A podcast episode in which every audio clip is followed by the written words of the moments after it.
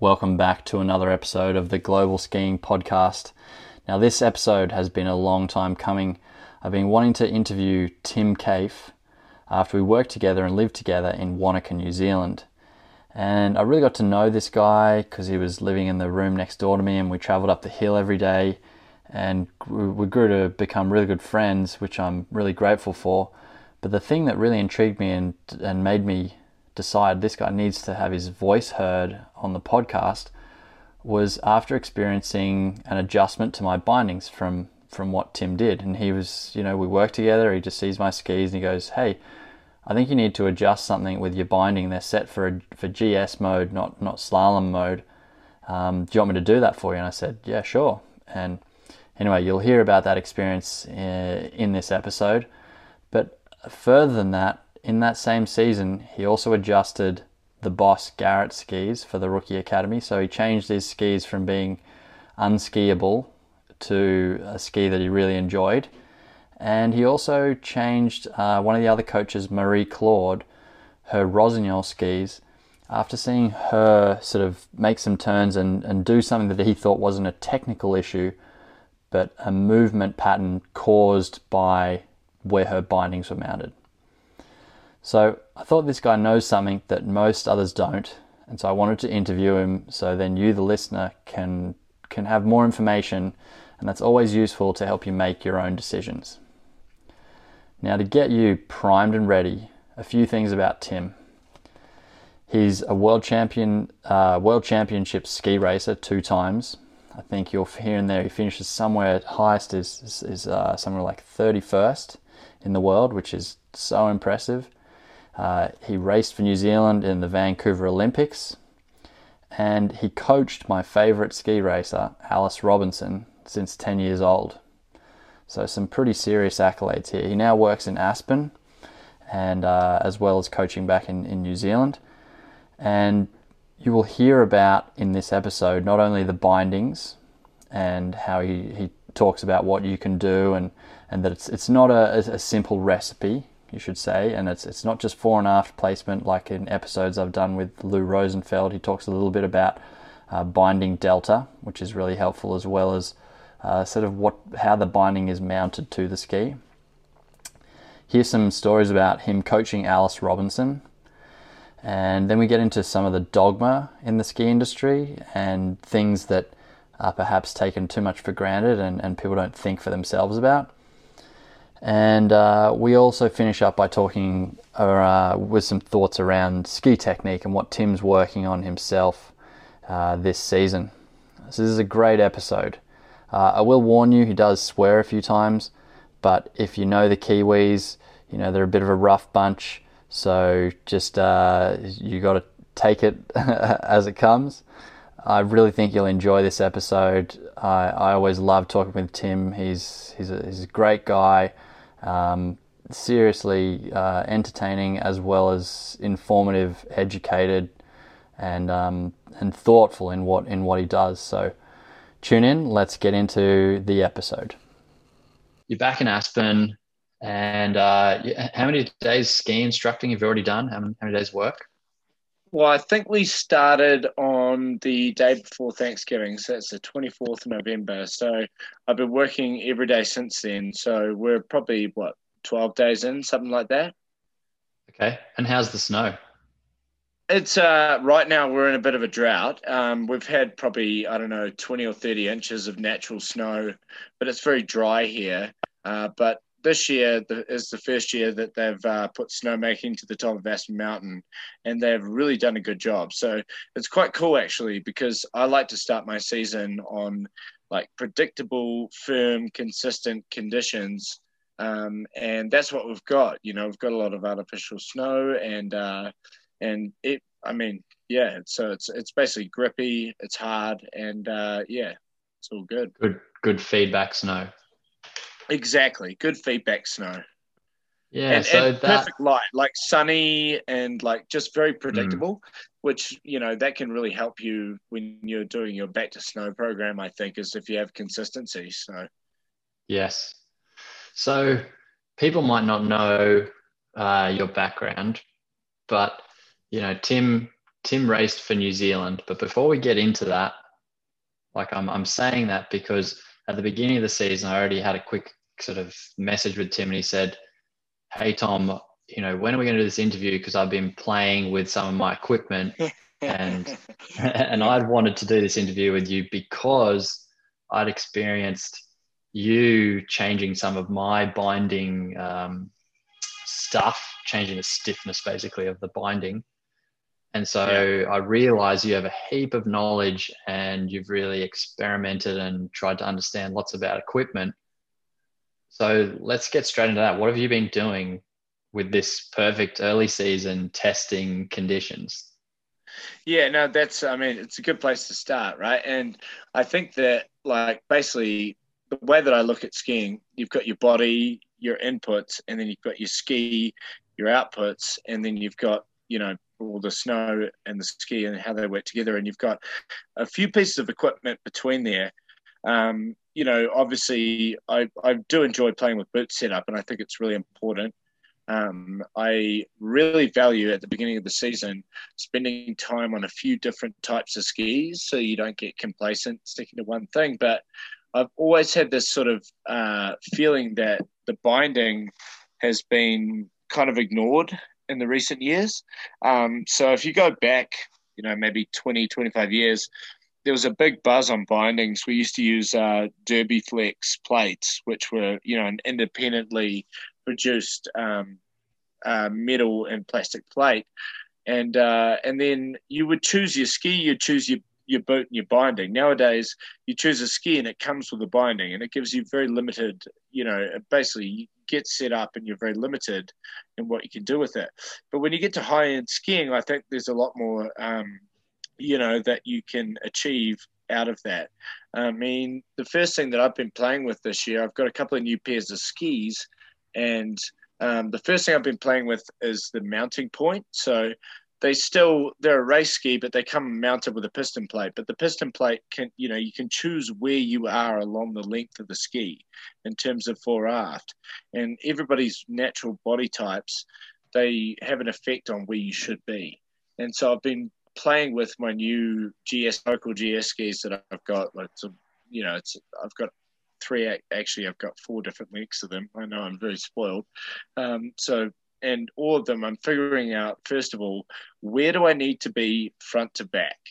Um, and then the next thing that I've been playing with um, essentially is the the ramp angle, which is how high it is under the toe compared to the heel, and mm-hmm. like that just helps you. Those two things they they help you stand naturally, and they help you basically think about it from the form of a tennis racket. Like you want to find the sweet spot, and that's sort of what we're what we're searching for. Yeah. And and so what have you found? Have you expanded with because I think on that plate there's three different positions you can put it in. Is that right? Yeah, correct. With there's three different positions you can put it in. Um, and I mean, for me, basically, like it depends on your body type. So I have, uh, for those of you who don't know me, which I assume is most of you, I'm I'm a short guy. I'm about five foot eight. I have a very long torso um, and quite short femurs, and I have like very strong feet and ankles. So essentially, you got a long torso, ability to flex your ankles. That puts you oftentimes too far forward. Now, most coaches will never tell you you're too far forward, which is a mistake. Sometimes you are, and naturally I hmm. am.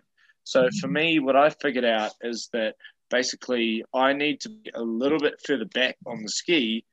And I think that you know, one of the ways that I feel that is that at some point I feel like the ski sort of either I over camber the front of the ski and I get a reaction at the end of the turn, or if I'm trying to steer a turn or make a you know a basic parallel turn, I feel like I'm pivoting it from the wrong point, and it's kind of it wants to oversteer if that makes sense. So the first yeah. thing I learned this year, basically where I needed to be fore and aft, and for me personally, it's aft. Now I've also worked a little bit with um, with a couple of other people who have different body types. Um, and for example, a female uh, trainer from New Zealand who has a long femur, and she has had um, the opposite experience essentially. Like she's she's essentially a centimeter in front of me on the ski in order to find that sweet spot. That's just sort of where she stands. Yeah. And did you did you test uh, her in multiple spots? Yes, yes. Like I to did. compare? Yeah.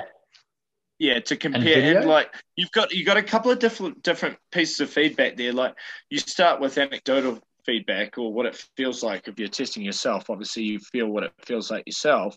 Um, I think one of the most important, like I, I really believe in testing, but you need to have a system in place for it. Um, And I think that you also, what I have also learned with a client this year who moved into a different pair of boots is like you need to give enough time of consistency to be able to get the measure of that test. Like one of the mistakes you can make is assume that by, you know, fixing something or changing something, immediately it's going to be better. Um, but that isn't always the case because your brain needs to sort of recalculate where you are and you need to give it enough time to be able to test it. So you've got that anecdotal feedback of how it feels, and you definitely need, you know, to test that over a couple of days because you know there's there's all sorts of things there's environmental conditions there's mood there's how you slept all these other things um, and then um, but most importantly you want to somehow objectify it. Like you can you can ask questions that objectify it but i think that video is really important when it comes to this.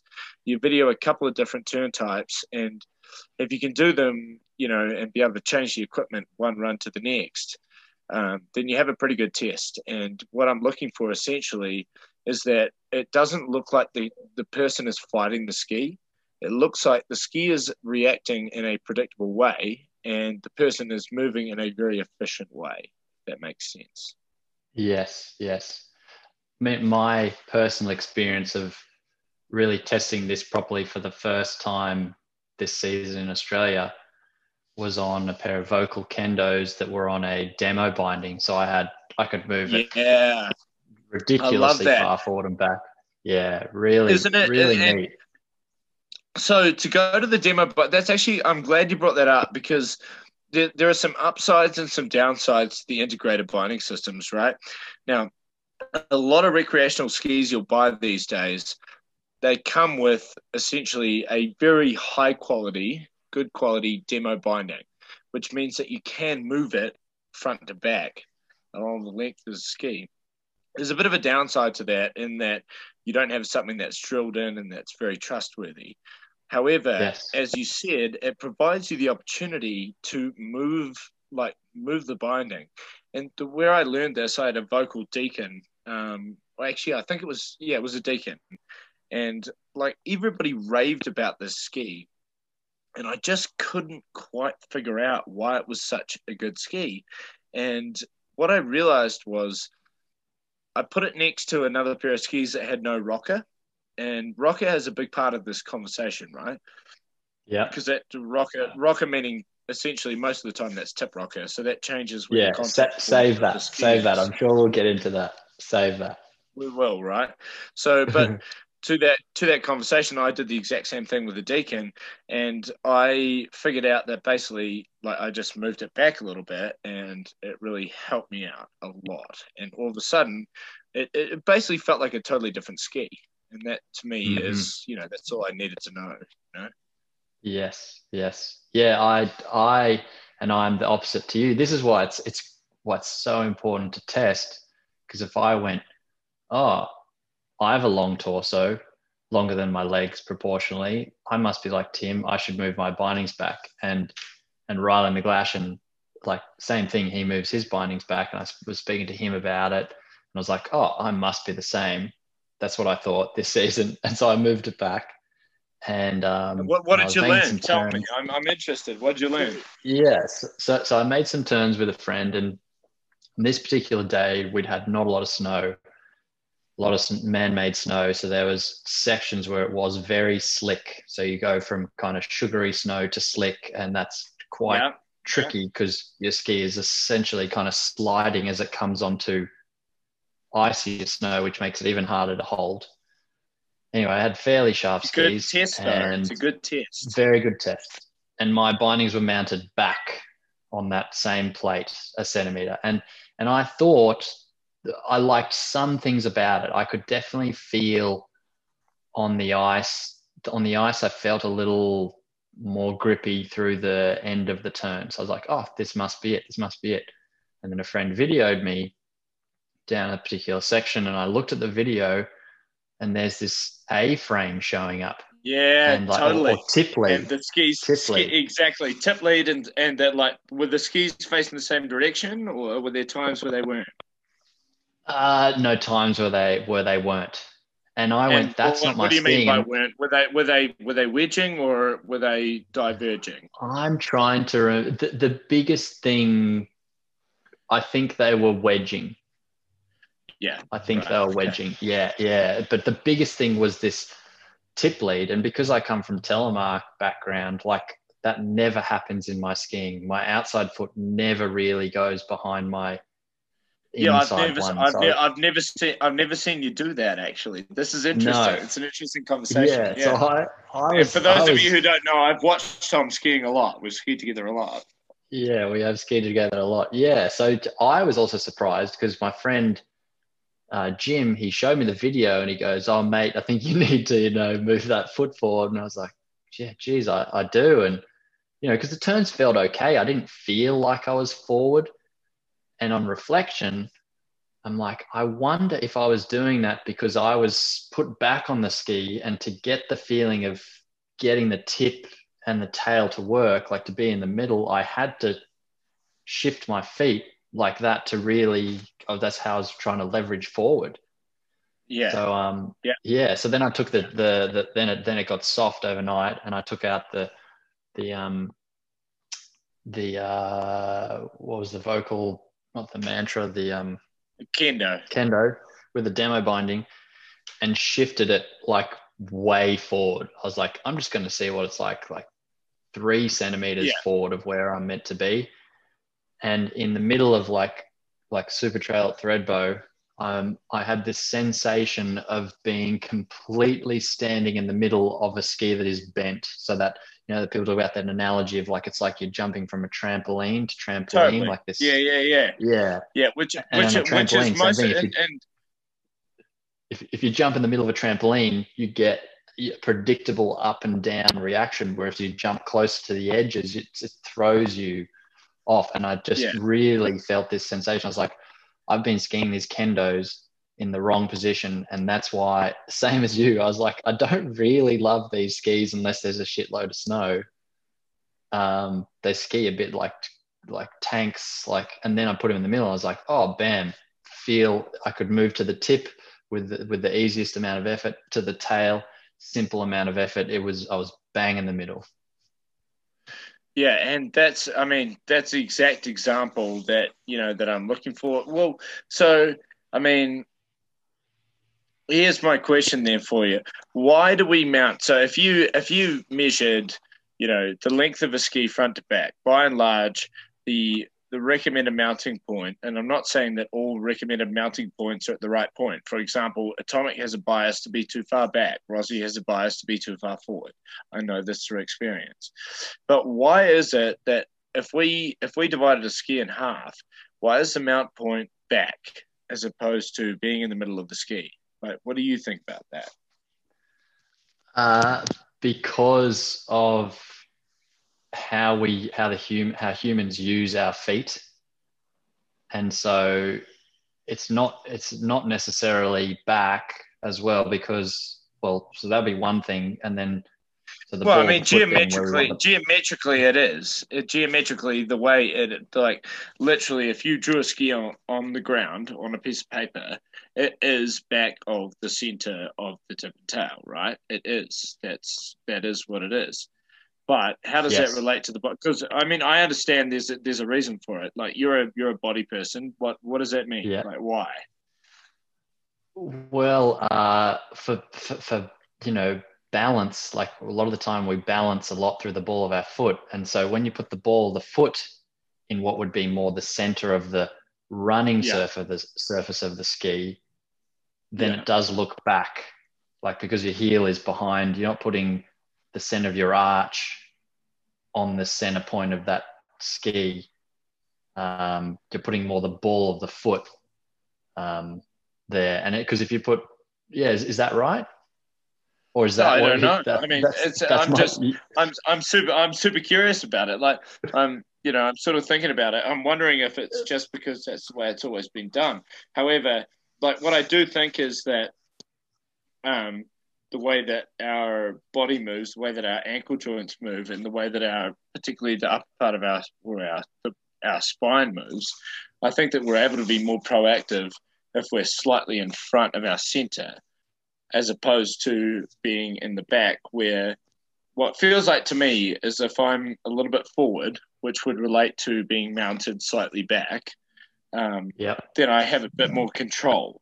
Whereas if I was totally in the center, as soon as pressure moved to the tail of the ski and the tail of the ski started to react, I feel like the, the, the back chain or the posterior chain of my muscles is very reactive and everything happens like without that much control, I think.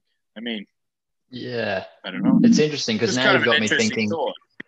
Yeah, because I, I, mean, I've been thinking a lot about pivot, fulcrum points, and pivot points, and yeah, yeah, like me the, too. Yeah, with the foot and ankle, like the ankle joint, so where the tibia meets the the talus, like that that ankle point, like you've got that as a fulcrum point for adjusting balance.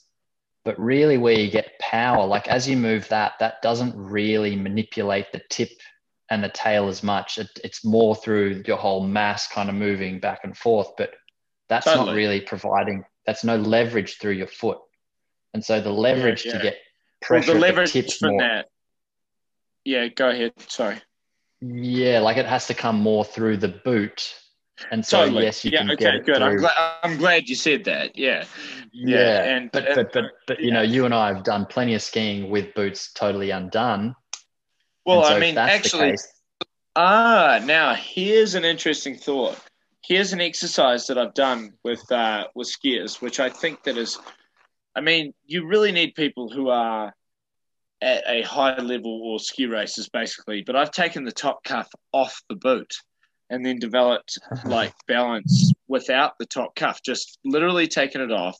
So obviously you have no cuff alignment around this, but you're also not looking for high performance turns. I mean, are we trying to ski in leather boots? Kind of, right? But if you can manage that situation and the amount you can learn out of that is something that I would like if you if you're a coach or someone who's dealing with really high level skiers who have the you know have the guts to try this go and do it because you will learn a lot and even go do it for yourself it's really cool yep yeah and that that comes back i mean my background is growing up on on nordic skis cross country skis and telemark skis and because you're not well especially nordic skis you, you haven't got really any much use of transferring energy through the boot. You actually have to use more your your your bones and muscles to do it. And so I think I've had a tendency to try and feel for that all along. But if you don't have that, then I think uh, one thing that could happen is is is you become reliant or, or that's the only way you think about transferring pressure. And a lot of people say that, like use the lean in the cuff of the boot to move it. Yeah. But when you actually think about it properly, that's you're not really getting you're losing the leverage that comes through like the forefoot and um yeah and so that I know, I, point, look look I, I hear you i hear you um yeah but what i will say this is that you know when you deal with clients on a day-to-day basis of recreational skiers i mean my background comes from ski racing and i'm very much a perfectionist but when you do, when you deal with people on a day to day basis, you teach them the best way to solve the issue they have at the time. And you really can do a lot by leaning on the side of the boat. And it depends on the person you have in front of you, right? Um, but anyway, yes. I mean, I think we've sort of yes. digressed. And I think bit. that's but to back back to the back to the uh, the binding thing. Um, yeah, yeah. Well, actually, you know what? You know what? We don't need to go back there. Let me let me tell you what actually I've also learned through. We've done a few new things with Excellent. training here in Aspen this winter. Are you with me, Tom? You there? Yep. Can you can you hear me? Yep. Yeah, gotcha. Yep. So um, yep. Basically, we did this really cool training, and we had uh, Wulf and Lewthwaite who've got this amazing sort of theory of motor skill learning, and it's a lot of what they've been talking about is um, you know using external cues as opposed to internal, and I think that um, you know that's been super successful in terms of what we've been talking about, and a lot of the time, what I learned out of it is that I think that I can be personally as a coach a little bit too much of a perfectionist about what the body's doing and not being like, look, you know, the the actual outcome on the ski is exactly what we're looking for. There's no right and wrong here. It's a you know, it's about what you what the outcome is, what you're trying to achieve. Very good point. Yeah, that's a good point in relation to the, you know, purist me saying, "Oh, don't use the front of the boot." It's yeah, and I guess I wasn't trying to say that, but I think that's great that you've brought it brought the conversation back to re-emphasize that point that we shouldn't now be saying, "Don't lean on the boot," and eh, eh, it, it, like you're saying, at the end of the day, make the ski work. That's the goal. Yeah, exactly, exactly. Yeah, yeah. So, I mean, in terms of forward and back, that's kind of, you know, and as I said to you, and as you've kind of proved, I'm, I have to tell you, I'm quite surprised about your story about being forward on the ski and the way that it works for you. Um, but I am too. I was like, I mean, yeah, yeah, you you were right. You were surprised about it. Yeah, yeah. very very surprised. Yeah, but but I I tried it with the kendo and the and the 23 meter GS and the 13 meter slalom, all of them. And I, and I looked at videos and that's how I based it on feeling. And I also got video and I was like, I like it all better when I'm forward. And it was, and it wow. was like, wow, yeah, that's cool. Yeah. That's so like to, I mean, to use names, and I will use names now. Like, so Emily, as you know, you know Emily Tate Jameson. Yep. She is a trainer from New Zealand, and she had been told um, by some other trainers who probably were at some point influenced by me that you know she should be back on her ski, and um, that had then become gospel. And she all of a sudden, I set her up on a ski the other day, a GS Gear 178, and put her a little bit forward, and um, and it was really good, you know. And she was like, "Yeah, so like that's exactly what I'm told I should be." Uh, sorry, that's against what you know I've been told I should be doing, but that's what I've always felt that was better, you know. And yeah. I was like, yeah. well, I mean, fuck what you've been told. Sorry, excuse my French. Like, don't you know? Forget what you've been told. Just you know, test it, figure out what's good. Um, yeah. Yeah. And and I think that's a problem know, with us humans, you know, we like because I felt trapped to the same thing. I'm like I went, well, all these other great skiers and they seem to have similar traits in body shape to me did this. Why am i feeling it's not yeah. that good? Uh, there must be something wrong with me. It can't that's whereas just scrap all that and i used video and feelings base it on video. that my own i'm the boss of like i like that i'm going to do it because it the ski felt yeah. like it worked better. Exactly so, exactly and so i mean and i, I mean think, so people like, go ahead go ahead. You go okay i was just going to say like because I don't think people realize like you I mean so into your background you you raced for New Zealand in an Olympic Games yes correct yes in Vancouver Yes, Vancouver in 2010. I raced in the Super G. I raced in two World Championship events. Um, in 2009, sorry, I raced in two World Championship uh, competitions in 2009 and 2011, and I raced three events at each one. And my top ranking was 31st uh, in the world in Super G. If you're serious about stepping up your skiing skills, listen up. I've been working closely with the Carve team for over four years, and they've just unveiled a groundbreaking feature, Active Coaching Mode. And here's the lowdown. Launch it at the top of your run and go through a quick calibration with 10 turns, and it sets a baseline just below your current skill level. From there, every turn is a challenge, adapting on the fly to your skill, terrain, and conditions. No fluff, just a gamified experience pushing you to ski better every turn. It does this by using a super thin insole lined with small pressure sensors and motion detectors. It's like having a personal coach analyzing your every move. And here's the sweet part if you hit a hot streak with excellent form and you're in for double or triple points, It's addictive, rewarding. Like I said, it's a very gamified experience and it transforms every run into a step towards better skiing. If you're intrigued, and you should be, check out Carve and dive into active coaching mode. Just Google Get Carve to find out more, and as a bonus, enter code GELLY15 to take 15% off. It's amazing. I've heard from the Carve team that now nearly over a third of the users are using active coaching mode when they go out and ski with it. So why not give it a try yourself? There we go. So some pretty like I'm saying that because that's some experienced credentials behind you know what you're sort of you know some the stuff you're talking about. But but I'm interested in in that time you going up training to get to this you know pinnacle of of, of ski racing. How did you come across? Did you decide? Did you were you told, "Hey Tim, you should change your bindings," or "Hey, maybe no, check this it is out"? this Did is someone- actually this is actually the this is the key question here. This is really interesting, and I'm glad you asked that. So we haven't we've talked about one thing, right? Is back and forth placement, and then the main thing that we haven't talked about is the lift under the front binding compared to the back. Now in ski racing we call that the delta angle, um, Yeah. and so basically.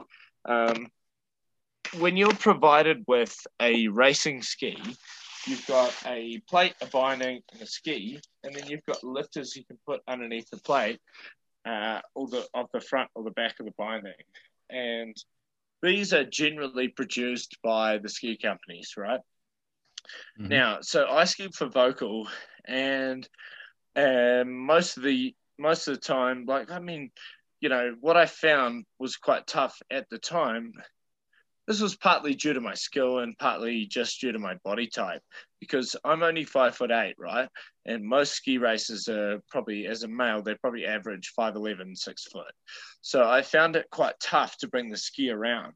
So I was always looking, but as I've told you already, I have, you know, a good range of ankle flexion and a big upper body. So I was finding it quite tough to engage the shovel of the ski. And then I was provided um, a kit uh, from Völkl at the time, and it was basically lifters and um, and I mean we're not going to learn anything new here. I started playing right, so I got Yep. screws and lifters, and I figured out that if I lifted my toe up, and we called that at the time we called it gas pedaling, and what I also figured out was it was better depending on the slope, like it was steeper. Um, so gas pedaling, what it means is you've got, as you can picture, a gas pedal under the under your foot. You've got a, a little bit more lift under the front than under the back, which, like most skis, naturally the way that they're mounted, they your heel is raised a little bit from where your toe is, and so we could change that. And what I figured out was that I was able to make a way more powerful turn and engage the front of the ski faster if I lifted up my toes a little bit and sort of mm-hmm. Like basically in, in slalom I probably went to so that slalom being short turns I probably went to about negative one negative two millimeters. So my toe was slightly higher than my heel. And I figured out from that point I could do everything I wanted to manipulate the ski. And that was the difference. Like when I was back from that I was pretty fast on flat courses but if I went to a steep course I just what I look for in skiing, I look for the ability to tell the ski what to do at any one time. And when I was on a moderate or steep course, I lost the ability to tell the ski what to do if I didn't have enough lift under my toe. Now, that's a different story for Andrew Wiley, for example, right? There's a totally different body type to me. He needed lift under the heel and so did Jon Olsen. And I think Ligety for a while was running quite a bit of lift under the heel. He went like a positive four, positive five, in order to be able to put him in the center of the ski. But ultimately, what I was looking for was I wanted to be able to be in the ski and I could engage and carve the front of the ski, the middle of the ski, the back of the ski. And if I wanted to, I could pivot the ski at any point in the turn. And that was like sort of the, those are my measures, right? Like I can choose where I am fore and aft and engage the edge, and I can pivot the ski whenever I want. If if I have those two things, then I'm in the right place. But you know, four and a Yeah. half, yeah, that makes sense. Yeah. Yeah. Yeah. Excellent. So you you first experimented then with with the delta before the four and a half. Is that right? That was well. So I, I mean, Back on this in this I, journey. I like- first, ex- I first, exper- no, that's a good question. I first experimented with intent with the delta angle. I had already experimented with the four half position, but I, I hadn't been analyzing it. Somebody had told me I should do something different, and I had just copied them. okay. um, now, now this is interesting. So, I will sort of shift away from me for a second, um, and I think you know, few people listening will probably already know this, but I've coached for a long time. I coached Alice Robinson, and she is now, you know, a World Cup winner, and I've coached her since ten years old. Um, and I have played with her binding setup on a day-to-day basis that she has absolutely no no idea about. I hope she's not listening, but you know, so we really, I've really fucked with her, and for for a good reason. I've sometimes sometimes it's been to help her learn things and make it more difficult. Sometimes it's been to help her be in the you know in the optimal place on the ski. Um, and if I could give you a good example of this, um, so generally speaking, she would overturn. So I always had her on a longer length ski than was necessary, and I would set her up in a pretty natural position. And then we got to uh, we got to racing first, and the skis that arrived, she just they they weren't the best that we'd ever had, and she just couldn't turn them. And this has been quite consistent with her career and her style. so you she said likes to- she couldn't, or she could just She turn could them. not. She could not Could not. them. Yeah, and so and this is interesting because if you look at her body type, it's exactly the same with you, Tom. If you look at her body type, you would think, like, right, you want to pull her as back as far as you can because she knows how to, you know, I mean, she knows definitely knows how to use the tail of the ski, but she also has the ability to lengthen her body and use the front of the ski, right? And that's what I mm-hmm. thought. And she experienced like quite a lot of struggle when we went from the transition from U16 to a to a FIS ski, and she's trying to race World Cup races, and she just couldn't manipulate the ski and pivot it when she wanted to. So I got to a point, and it was Andrew Wiley who actually taught me this, and he was like, "Look, what are you doing to her? Like, why don't you put her a centimeter forward on the ski and give her the ability to pivot it and let her sink into it and enjoy the ski?" And she did, because I was all I was playing with was the delta angle. I was trying to basically, I was trying to, you know, solve everything by putting more under the toe. And that helped Yeah. her now and then, but ultimately, ultimately, that just pushed her onto the back back of the ski. So I flattened that out. I put her one centimeter forward, and in that next day, we had, we had it was really cool. We had three courses set up at Coronet Peak. We had like Race Arena, we had outwide, and we had Robbins Run. We had the World Cup men's team, we had the first team, and we had like the U16 team. And she just, I, I knew she was struggling, and she went from flat course to the middle course to the top course, and by the end of the day, she was beating the whole men's team and it was that was how much she figured out. Yeah, and that was honestly, it was just, and she had no idea because I never told her. Right, it was just by putting her a centimeter forward, all of a sudden she started to be able to move naturally front to back along the length of the ski. Amazing, amazing. That's uh, yeah, so interesting. I can see why you didn't tell her though, because um, that reminds me of the interview, the one before, uh, a few before, where I interviewed a guy um, who's done basically most of the research, been involved in most of the research around the world done on the effects of binding placement. So Lou Rosenfeld, and um, so all the testing is blind testing. They, the, the skier, when they get given a ski to do the same run, um, they don't know if the binding's centered forward or rear mounted. They just go do the run and then they gather data how- or they that's gather. How that's how testing's supposed to work, right?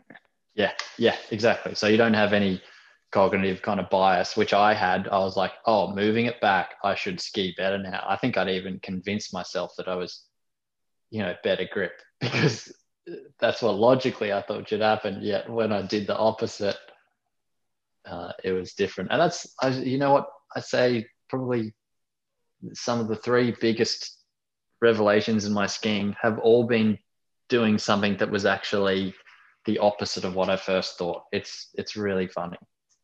It's um, so funny, isn't it? Like preconceived yeah. notions. They really fuck yeah. you up. So, oh my god, I have yeah. to remember we're actually going to be listening. You're going to have to go through and bleep this. Um, but no, I I agree with you. Like preconceived notions have have messed me up in many cases, and what I think really lacks, and I think this is the case. Look, I mean, if you're training kids, you probably want something consistent because they're so malleable. But at the end of the day, I think what really lacks is, um, you know, just that sort of spongy mind ability to think outside the box. And that's where learning happens. If you put yourself in a box, yeah. that's where you are. You know, if you have the ability to look outside of it and think in a different way, like the dogmas that we've been taught, the perfect example. Here's the perfect example, Tom. And I will tell you, you taught you taught me this about my skiing. I have been too far forward more in my career than I've been too far back. Do you think any coach in the world has ever told me that? Now, I will quantify that. What I mean by that is that normally I'm too far forward at the end of the turn, and that means that I'm too far back at the beginning of the turn. But there is so much dogma in the skiing world that nobody would ever tell me that I was too far forward. Like it's impossible to tell me that. And that is something that really annoys me. And I think that, you know, and so why did it change what uh, uh, why do you say I helped with that or something? Was that in uh, Wanaka? Why, why, did, why did you have something to do with it? What was that? Was your front yeah. side heavy, back side heavy? Well, no, you know exactly what it was. We did that little exercise where we stood on the side of the hill and we did like we we did that. We stood. We had our, our skis at a forty five degree angle to the left to the right, and we sort of felt where the natural balance was along the length of the foot in order to not be sliding. And that worked really well for me because I realized that, I mean, look, this is not rocket science. It's been in the APSI yeah. for a long time. It's a tip to tail turn. But the coaches that I had had had never told me that I actually had to engage the heel and the tail at a certain part of the turn because yeah. the dogma tells you everyone's too far back. And I mean, I'm not telling everybody yeah. they're too far forward. This is just a personal experience of like, yeah. hey, maybe just test things out, explore the range of it, and this yeah. is this is this is why I came to where I did with bindings. It was like let me explore the range of it and let me just do everything that is supposedly wrong in order to prove what's right. And sometimes, like mm-hmm. you did, you learn something out of it. Yeah, yeah, yeah. That's I think that's a great way to emphasize that point. Hey, so have you got any any other stories of uh, like just to give some other examples of, of binding placement or or ski equipment setup changing. Like I'm thinking in that season we were both working for rookies. You there was a couple of people. I mean, with me, you did something as simple as the, the piston plate on my slalom skis at the front near the toe piece. There's these like metal, would you call them almost like reinforcement pieces like bars. Yep. Uh, and yeah, is that would that be right? Yeah, that would be so. Basically, and what do they do? And what yeah. did you do? So what I did, and I, I, guess we've never actually really talked about this. I just kind of did something the next day. The ski worked a bit better, which yeah. is you know something what Alice experienced, I guess.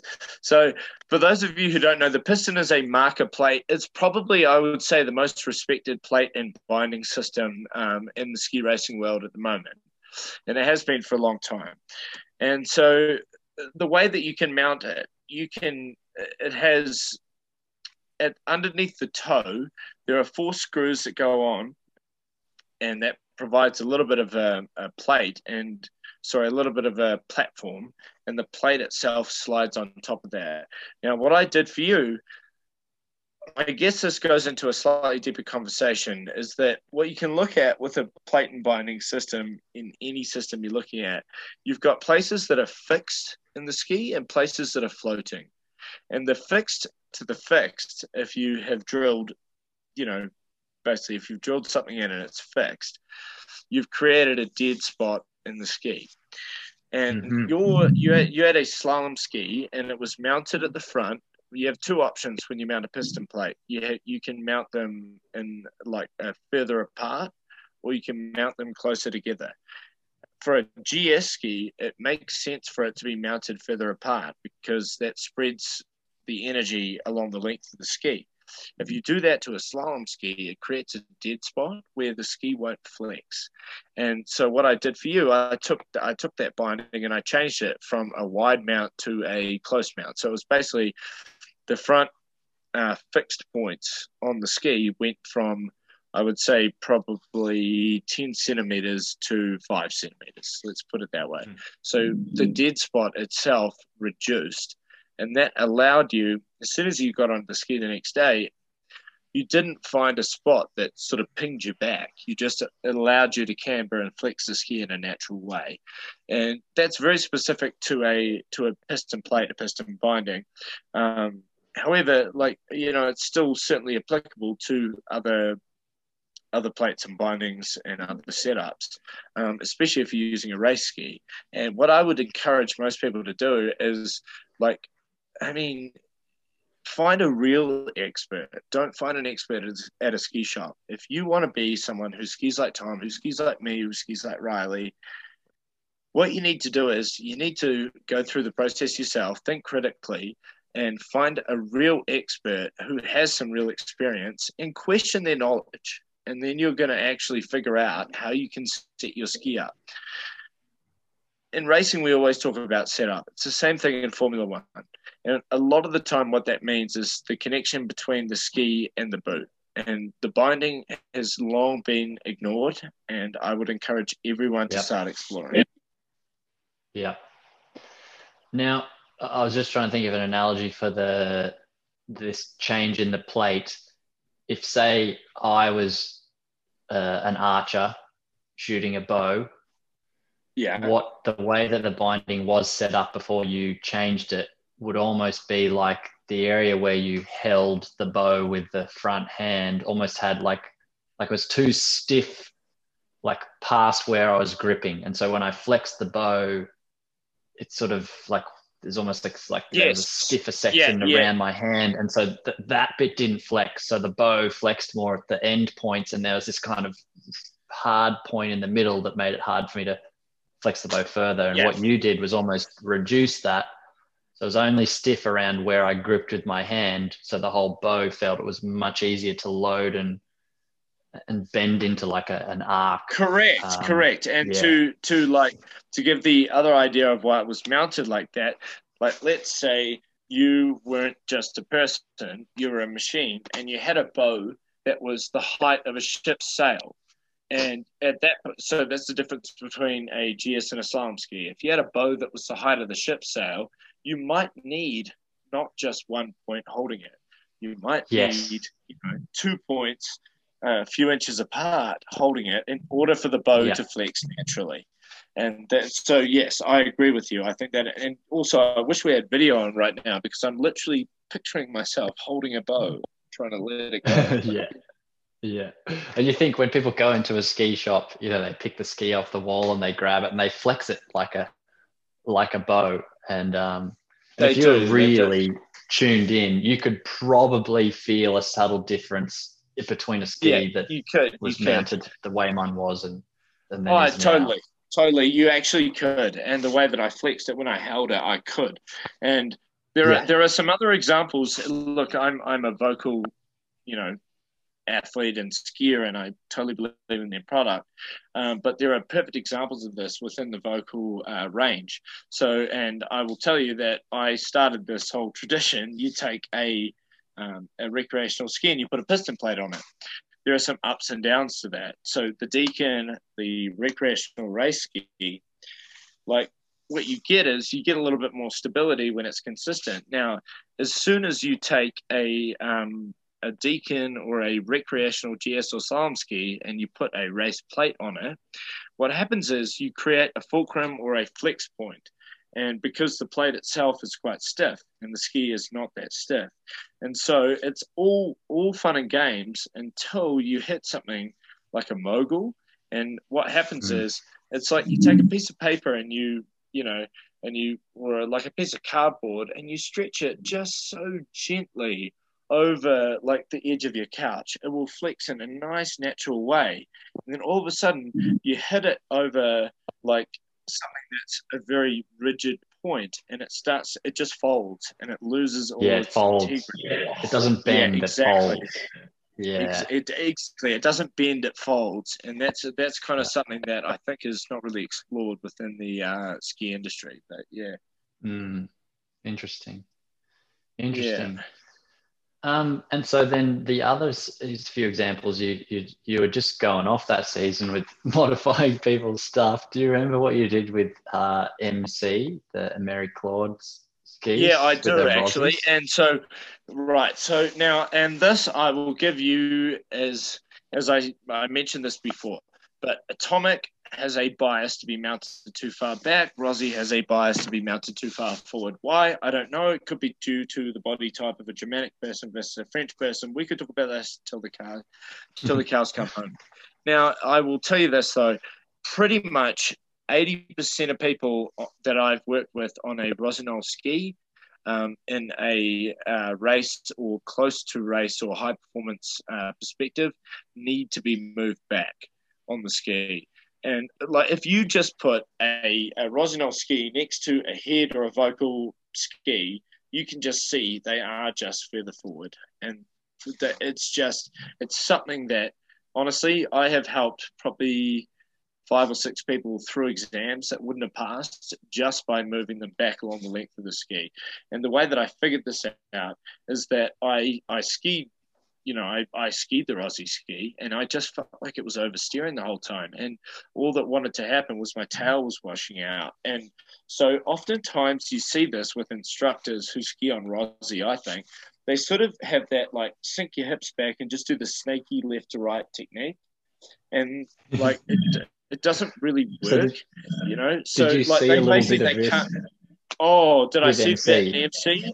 Absolutely. Like I saw a girl who was really strong, really ready to move forward and pressure the front of the ski, and she would try and do it, and all the ski would tell her was to move back again, and just to sort of weave side to side.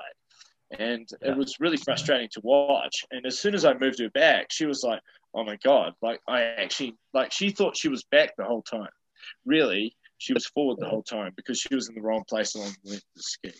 Yeah, she felt back because she had to stand back in order to stabilize that ski from washing That's exactly out. right. She had to. She had to.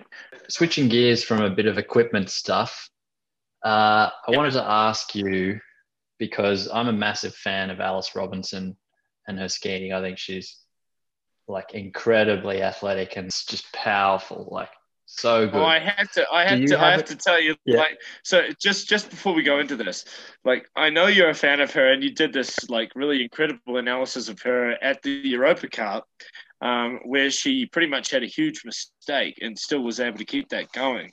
Um, and I, I would agree with you. I was there that day, and I know every emotional and physical part of that day. It was really cool to see you do such an analysis about it. My question like if you could be a bit more specific, like what do you like about her skiing? Like the athleticism, what does that mean to you? Like tell me, because I love a lot of things about her skiing. I've watched her since I was a kid, you know, since she was a kid.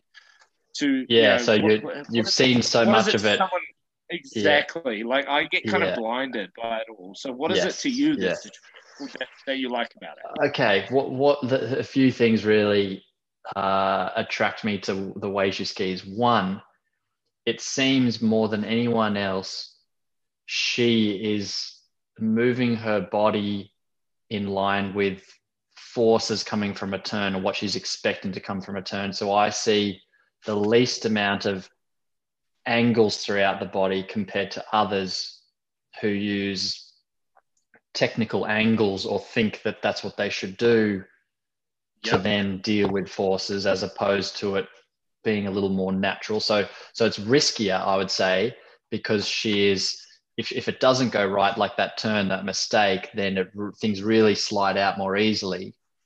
But on the flip side, yeah. if it holds, you're in the strongest, best position to just rip around that corner. So I see more inclination, less angulation in her skiing. Yep, absolutely. And and and the risk of just getting every single bit of her body inside to be working against the forces that are basically trying to throw her outside of that turn. So, so it's, uh, it's, like, it's yes, no, I, I, I hear you, and I like the way that you put that. And by the way, just for the listeners, this we didn't plan this question. so, the, what, what I, somebody asked me. What I mean, we were having a sharing the other day within training at uh, Aspen Ski School, and I had a group of seven, eight train. We were all trainers, right? And I asked people, you know, the question was, what do you like about skiing? And to me, what I like is pushing the ski to the limit of what it's capable of. And that to me is what she does very well. What you're talking about is absolutely correct. There is a smaller margin for error, but she looks at how can I maximize what, what can I get out of the ski? And when you get like enough green, you need two things about that. You need to be able to get everything as correct as you can, and then you also need to be able to recover. But if she gets a lot of green lights and she's able to achieve that on a you know turn to turn basis, then she's basically unbeatable, right? She pushes the yeah. ski to the limits of its capability. And some of that is through, and her body too. And some of that's through you know the way that she moves her body inside some of that's also through the tactics that she chooses like where she chooses to push herself to um, but I mean, I think I believe when I interrupted you, you were actually asking a question to start this. Or... yeah, I was going to say. So, are there any specific stories like that flash to your mind from training her in Europe or in New Zealand, where you saw some examples like that, and could you kind of you know recall where it's like that is next level I don't think I could do what she just did. Like, are there yes, yes, things, yes, yes, So can yes, you yes, give yes. one or two of those? So, I, I mean, I guess that I guess that what overall what might sort of surprise people is that like Alice kind of had an ugly technique um, at times in her progression, but what I saw, a couple of things I saw was her adaptability. I also saw her her lack of fear. And I think that was the most important thing. Um, and there were so many times, like, for example, um, you know, she has a natural, um, she has a natural usage of the upper body to rotate, you know, through the turn. That has two benefits. At times, it helps her move to the front of the ski. At times, it helps her move to the new ski. Um, and when you train youth athletes, you want to train them essentially what you're told to do is to train them to have a calm upper body and not use it as a source of power. And i was trying to do that with her. I did all these exercises like lifting the inside hand um, like sort of doing you know a bit of a leg uh, sorry a bit of a slopey drill where you push the inside hand forward and the outside hand on your hip um, yep. and all these different things. Touch the outside boot yeah and so and then like she would essentially like she was a bit skeptical and she would try them and she would look at me and she'd be like, but Tim, what about this? And then she would just show me a demonstration of how she could use upper body rotation and upper body movements functionally. Now, I'm not saying that the world should go out there and choose upper body rotation. That's not what I'm saying. But what I'm saying is that there are so many dogmas out there, like I said about being too far back, or sorry, about being too far forward, too far forward. being told about it. Yeah, and what I really loved about her, she was like, look, and she wasn't ever like difficult about it. She was like, I'll, I will try your style, and then I will prove to you that I can do something more efficiently. And what you do is in ski racing when you coach. So in terms of technical training, she proved a few things to me, and sometimes she was wrong and I proved a few things to her. She needed a little bit of the old school, a little bit of the demonstrational mentality. Now, when you put a race course in front of someone, you've got this great measure. It's called time. And, uh, you know, there's a, there's a clock and it tells us everything we need to know. It's not about what looks good. It's not about anything like that. And I would try and coach her in particular ways. And this happens often in racing where you sometimes get to a position where you're trying to coach a person to get to the next step, but like you know what they're doing is faster. But with her, it was a little bit different. It was like, hey, like here's the course. I am now going to do everything that I think is instinctively fast, and I might have an explosion, but I probably won't. And I will be the fastest person down the course. And she would be doing things that I didn't think, because of my education, my dogma, the things that I'd been taught, I thought that they were not the right things to do. And at times, what she taught me was it's all about the outcome. It's all about the tactics. It's all about what works at the end of the day to do what you're trying to achieve. It's not about looking pretty. It's about pushing the envelope of what the ski can do. And everyone's body's different. And she proved to me things were cap- that she was capable of things, or things were possible that I didn't really understand. So, yeah, wonderful. That's that's exactly. I mean, I think that's another thing inherently that's drawing me to her skiing is because she has proved that she can beat the best in the world and significantly beat them on tough courses with a technique that is not your textbook technique. And exactly, you know, yes, there there are consequences. Maybe the consistency side drops, but like to me as a, as a spectator, I, I like that that risk and that show and that it just totally mind blowing. Like wow, that's uh, so so different and um, yeah, I love I love seeing that. So that's I, I didn't I mean, know to go like was... to get to okay, uh, and that I think is super cool. Like to sorry to interrupt you there. To no to go into I guess the only other person that I've ever come across. I mean, I have come across other people like this, but on a consistent basis, and it's not to the same level, right? But Bode Miller was the one who really started this. He was like, look, you know, these are the rules. I'm going to operate without them, you know, and I'm going to prove to you guys yeah. that there is a different way to do it.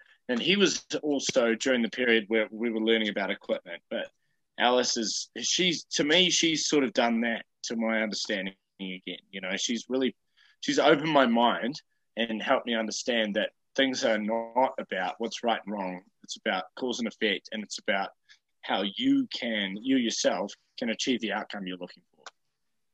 Yeah, yeah. And, and I think that's important. I think that we're both saying that, like you said, we're not saying textbooks and we should be changed to say, do whatever you want with your upper body.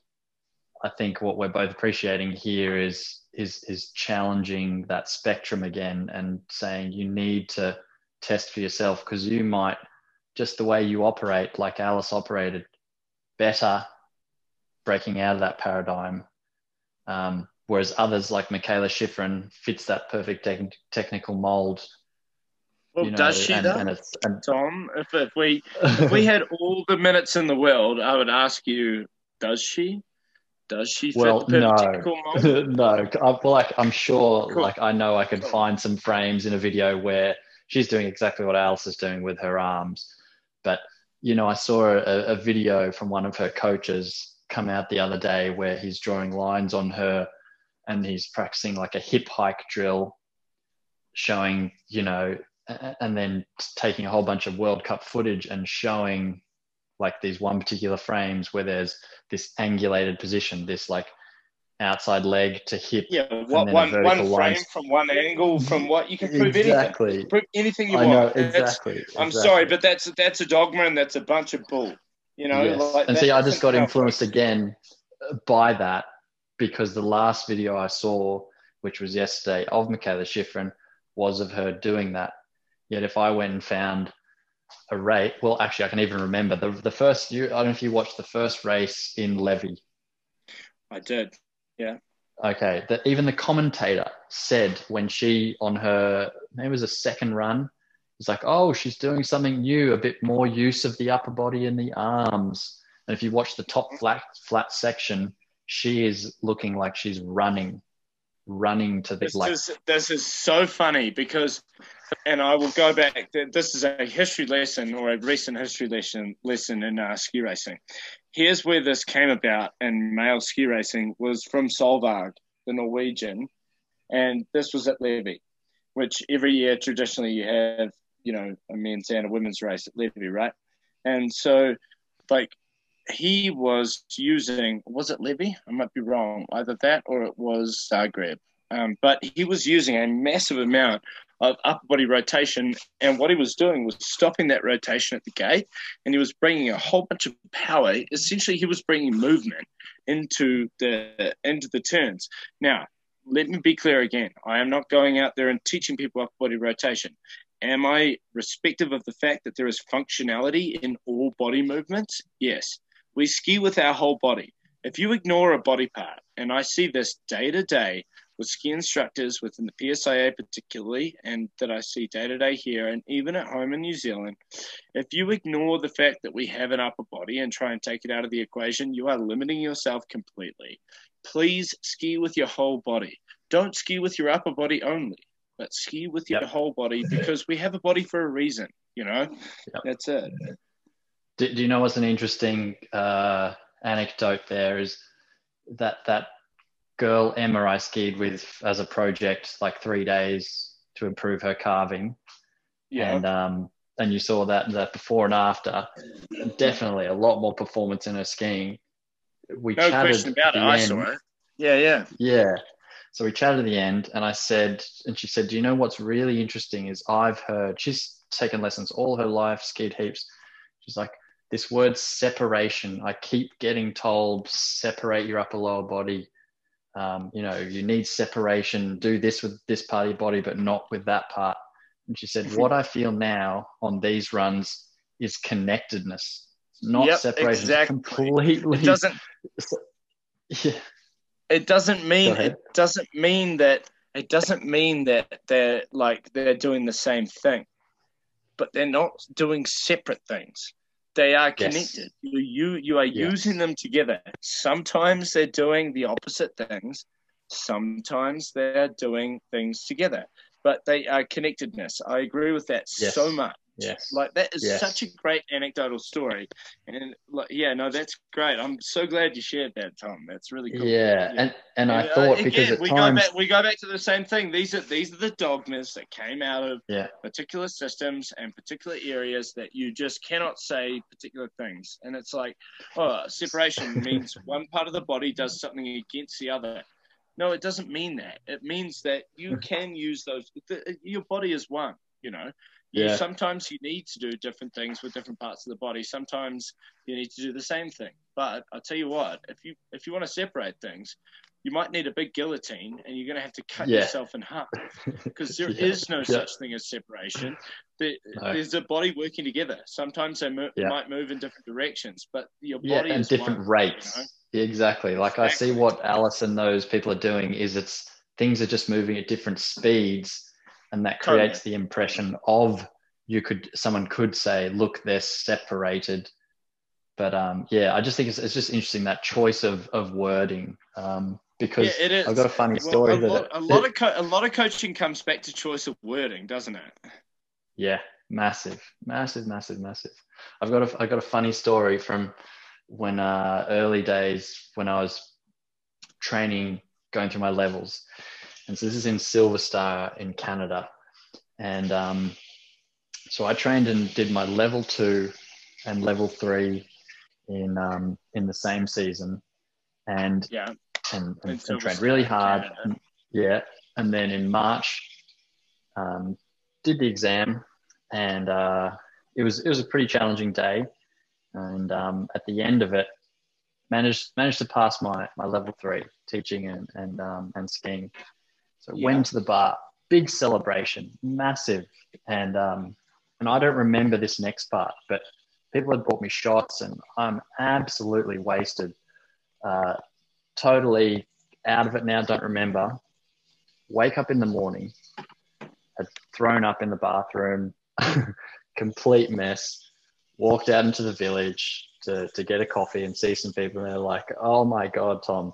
Last night, do you know what you said and did in Long John's bar. This is like the main bar in Silver Star. They said you got up on one of the, the tables in the middle of the pub and you said, when I become an examiner, I'm going to ban the word upper body rotation. That word is effing gone.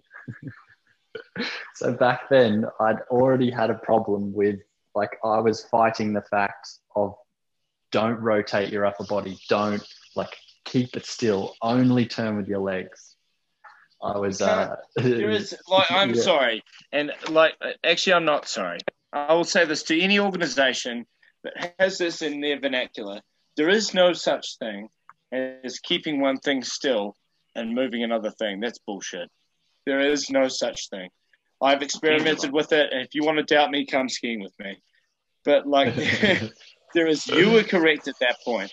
You do not keep your upper body still and move your legs. There is no such thing. In order to keep your upper body or keep the illusion of the upper body still, there has to be movement and activation to make that happen. But there's everything that's involved in that. And like, this is, I, I swear, like, I haven't come up with it. At the end of the day, I still haven't quite figured out how to say it. But there is a difference between people who read the manual and go out and do it in their own interpretation, and there are people who actually ski. And the ones who ski, they have this sort of appreciation for what works on the snow.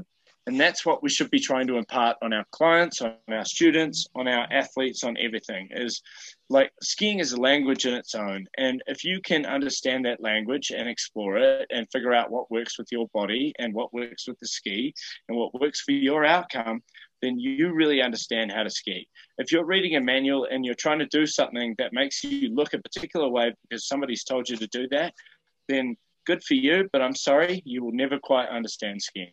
And that to me, that, that's that's it. You know. Yeah. I'm sorry about the background noise there. Someone's decided to take an angle grinder or something outside, so I apologise to, to, listeners. I've oh, got I one. I mean, I apologise to the listeners. I didn't hear it. So. Okay. I've got one. I mean, you've got you've got an angle grinder. I've got an Andrew Wiley. It's similar. I've got I got one final question to to wrap up with here, and that is, what are you working on in your skiing and experimenting with this season, part past the binding stuff now? Like, yeah. So technically, I guess is what we're talking about. Now yeah. that I've got, let's grant, let's. I mean, this isn't quite the case, but let's grant that I've got a perfect setup, and I'll tell you guys what I'm working on technically. I've always had a, a turn and balance. Um, and uh, I've been working on that for a while.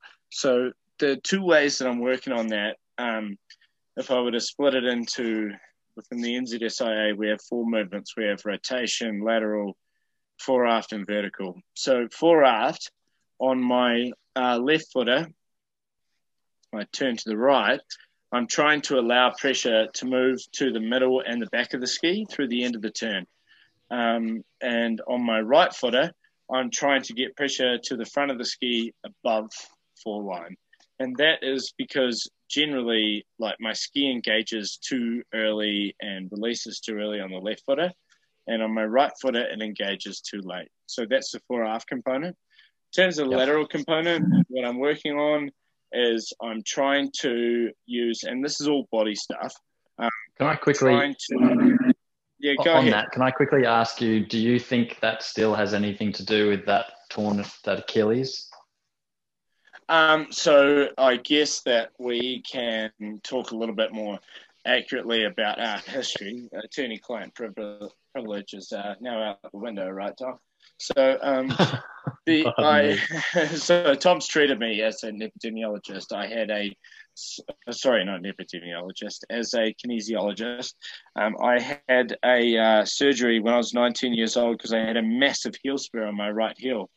Um, and it, at that point, they had to lift the Achilles off and remove the bone spur from underneath.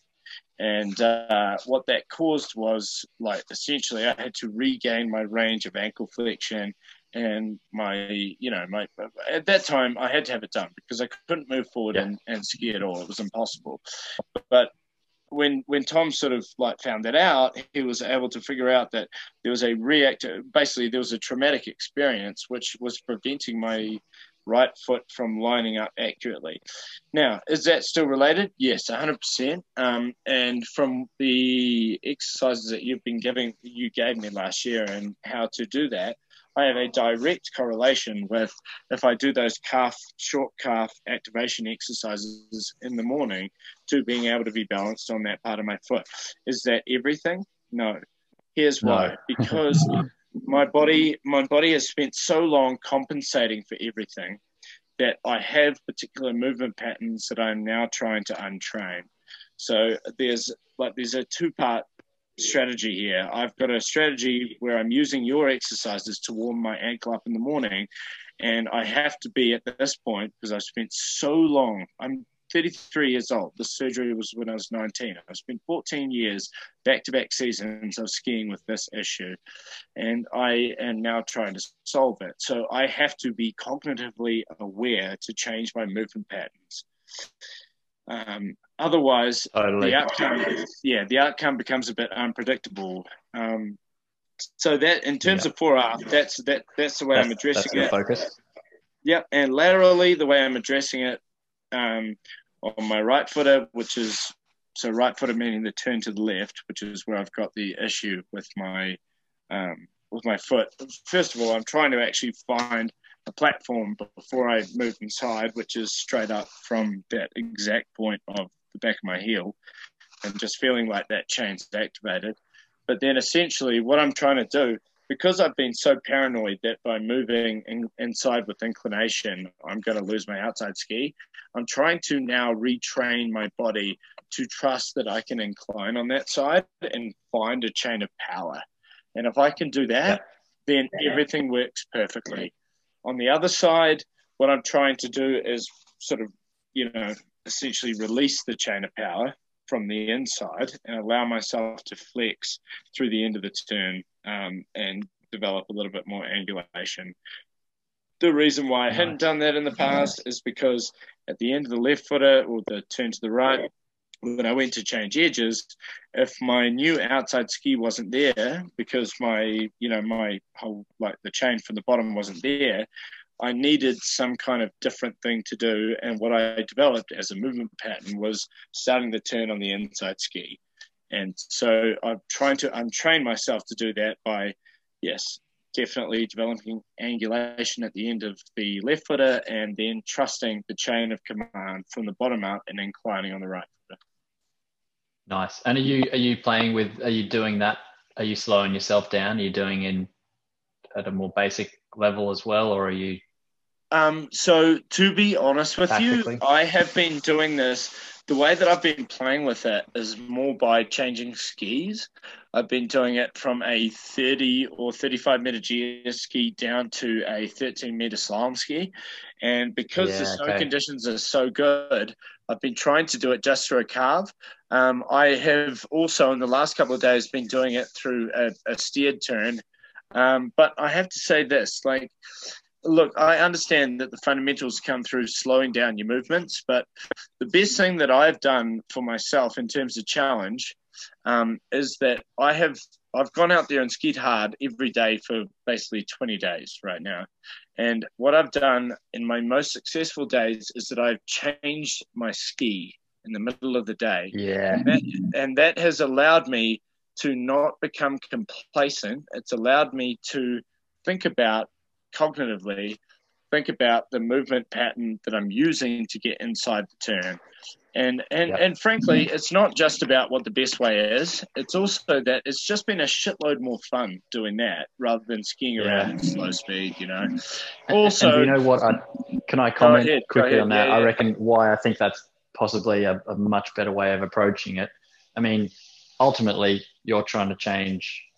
That's the kind of skiing you like doing so what's the point in you know you being the perfect basic paralleler when you mm-hmm. when if it's a fun day you're not going to do that. So if you yep. go fast, that's it. That's a that's yep. the motiv- that's the motivation piece, right? Yeah. And what? But then like, also, basically, then yeah, also, uh, let me. I was also going to say. So then the movement pattern for that is totally different because all those basic ones, there's a twist of the ski, and you're trying to work on something that involves less of that more just pure lateral inclination and the ski bending. And so it's a much better way to just yeah change the the side cut radius, which means you can still focus on just purely that and not have to because you can you can cheat if you if you pivot the skis then they'll you'll be connected with them earlier and and so you won't have to refine that lateral balance pressure totally, to the outside totally, totally. Yeah, finding the platform is a totally different mechanic. Although yeah. now I'm really glad you just I got a little bit lost in what you were saying there, but because I was just thinking about here's what I'm actually really working on in an overall perspective. I was talking very specifically in an overall perspective. As I told you before, I always want to be able to manipulate the ski in terms of when I want to pivot it. But I've decided that I think that I always want to be either tipping or untipping the ski. And I never want to be stuck in a position where I am on the same edge angle. There might be exceptions to this, right? If I'm trying to avoid a slow zone that's quite busy, or if I'm going around a long downhill mm-hmm. turn. But in terms of idealism, one of my core principles is just change. And I've, I've like if I can if I can be here's another measure of whether I've done something right on my left foot at. If I'm making a single turn where I'm increasing and then decreasing pressure, then I've done a good job. Most of the time, what happens is I move in quickly, I hit a wall, I sort of bounce back off the wall, and then I have to re-engage to end the turn. Now that's that's a major issue on both sides, and I've used this from a coaching perspective because I've been training the trainers here, and I think that it's really good to always think about, like essentially you're trying to like increase your edge angle or decrease it. And that doesn't mean yeah. there's no difference. It's even maybe more important in a steered turn because in a steered turn, you can just set up a platform and sort of skid it around and do nothing. But if you're able to still be manipulating and changing your edge angle the whole way through a, a skidded or a steered turn, then you really understand skiing and you're really well balanced. Yes. Yeah, I would agree with that. Yeah. Excellent. So is, is, no. is Andrew Wiley there? Uh, he just left. He is Wiley oh, has left the building. Yeah. I was going to say what he. What I was going to say. Well, since he's there, what is what's he working on? Uh, what what's. Wiley working on? Um, yeah. He is. He's working on um, basically in the most simple uh, definition. He's working on angulation. He has a so, well, this is actually an even better topic, and I'll, I promise I'll give you a short brief of this. Both him and I missed our first season in basically 20 years, or 15 years for him, 20 for me, right? And because of that, he's now been able to retrain his his body habits, and some of that is not just habitual. Some of that's because if you ski so much, you develop these blocks in your body somewhere. And so he's always been told he needs to angulate. He just hasn't figured out where in the body. Why does he need to angulate? Because he can't end the turn uh, with the edge angle he wants and enter the new turn quick enough. He gets stuck with his whole body in a particular position. And he can't quite manipulate and choose where he wants to go, basically from the fall line down. Now, he has now, because his body has finally released itself and he's probably forgotten a few movement patterns, he's actually figured out that he needs to angulate through the hip and just flex the inside. I'm just talking, I'm a big fan of inclination. If you've ever seen Andrew Wiley ski, he's one of the best inclinators in the world. Um, yeah. But in terms of angulation, like he's figured out now that well, he can use all the angles that he's he's he's got with inclination he can keep those angles and choose when to let them go if he starts to cross the body over and release his hips and flex a little bit. So that's what, and I mean, he might have a different way of talking about it, but from what we've done with video, that's what he's working on. He's quite yeah, cool. symmetrical by nature. That is what he is, but he's he's going from. So my whole spiel here has been it's about the outcome. It's about what ski's doing he's going now from that perspective to the because he's too good at that and his image doesn't necessarily suit everybody he's starting to figure out the image aspect of skiing as well and it, that's also functional but he's starting to figure out that what what he has a better choice by you know having having that image but it's also very much functional in terms of like the way that he moves. So no, it's it's it's really interesting to watch him mature like this. So. Yeah, cool. Uh, thanks for sharing that. Oh, actually, and, and yeah. the one the one other thing, and I, I have one last thing to add, which he has been banging on about. So Wiley, for those of you who don't know, he's a very tall guy with long legs, long long shins. Um, and give, been, give some credentials like quickly. He he did. So Andrew Wiley, Andrew Andrew Andrew Wiley, he is he he was on the New Zealand national team for racing for freestyle for free ride. He was uh, he's won a uh, couple of competitions, two star, three star in terms of uh, big mountain. He is a double national champion in racing, and he was also you know he grew up in the generation with Jossi Wells and was similar in terms of what he's done in free ride. Uh, sorry, freestyle. Um, so you know the guy's got sort of got everything. He's he, he's someone who you would describe as a cat. He's just a natural skier.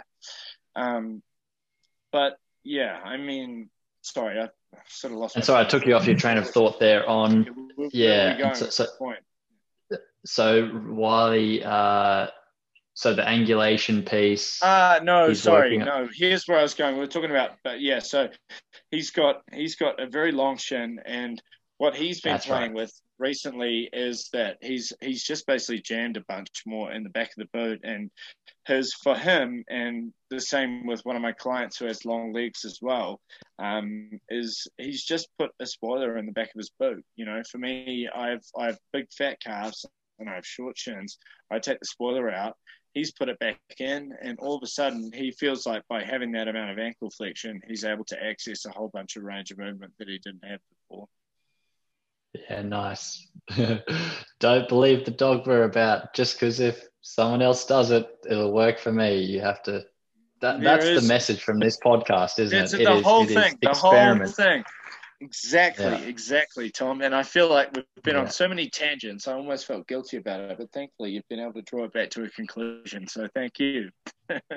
yeah, no, thank thank you for for for your time. It's been a long time coming and I hope that the listeners get that message and and and feel some you know freedom and and ability to go and test for themselves test and as particularly test some things that if, if anything is a strongly held belief like about their binding setup their boot setup or too much angulation or not enough then testing that opposite thing like i think would be a really good place to start um, definitely, you know, after, definitely. After COVID year, uh, like how how much start again? How and how many times do we have to say this? Like there is, unless you know the boundaries of or the limits of of something, like everything everything exists on a on a binary scale of A and B, right? And you have you know you've you've got the limits on either side and you have a belief about where your limit is. Unless you actually test it and you figure out how far you can lean inside or outside how do you even know? And how do you know as you as you said with what you did with that Völkl Kendo how would you have known that if you hadn't you know tried it and yeah. played with it no. So, you know. i would have been trying to fix that bloody lead change and had my bindings mounted back Exactly. And probably been very so if, frustrated. If you, if you came here to this podcast and you were looking for the right answers, you came to the wrong place. That's what I'm going to say. the right answers lie with you, not with us. That's it. That's it. Yeah. Great. Well, thank you very much again, Tim. I, I, wish you the best for this season. I'm sure we'll be in touch. And um, yeah, thank you. Yeah. Take care, mate. I, Thanks I once hope, again. Absolutely, yeah. and I hope that you know, in in light of what the world's doing right now, um, anybody who gets the privilege to be out there and be skiing, enjoy it, and uh, you know, I think we're very lucky people. So that's right, absolutely. All right, till next time. Ciao, buddy. Some of you may already know that I've been advising Carve and working with the team for some time now.